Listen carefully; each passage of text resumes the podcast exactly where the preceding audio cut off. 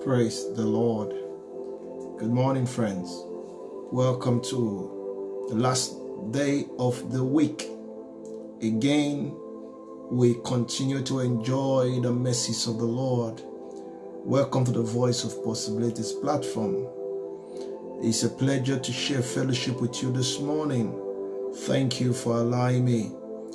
Today's choice word from the Lord is from Isaiah chapter 12 and verse 2. Isaiah chapter 12 and verse 2. Behold God, my salvation, I will trust and not be afraid. For the Lord God is my strength and song. Yes, he has become my salvation. Hallelujah.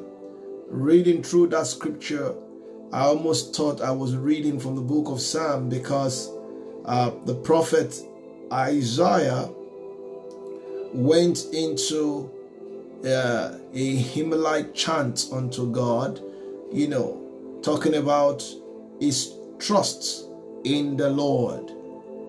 I believe that we've seen through the week that there is no other one that deserves our trust but God. We've seen the limitations in men. We've seen the limitations in systems, in institutions, in arrangements. But we've seen that in God, there is no limitation.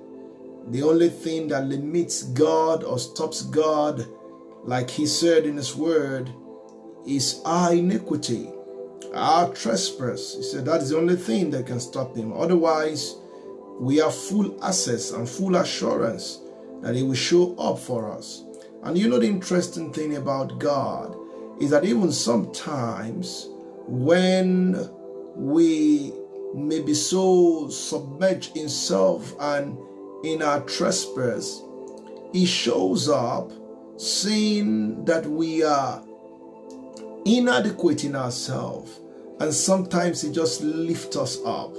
Remember the story of Balaam traveling down the road, and his ass kept stopping on the way.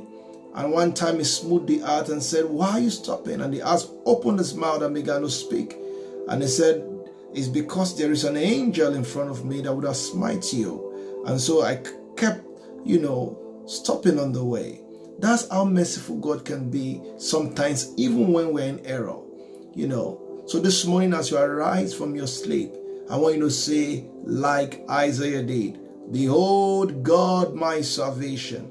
I will trust and not be afraid. For the Lord is my strength and my song. Yes, he has become my salvation." He is your salvation. He loves you. He loves you so dearly. He's the one that is your deliverer. I wish our eyes could open to see the many battles, unseen battles that he keeps fighting for us.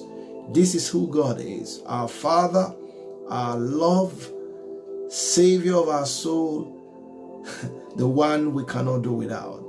I love you, friends.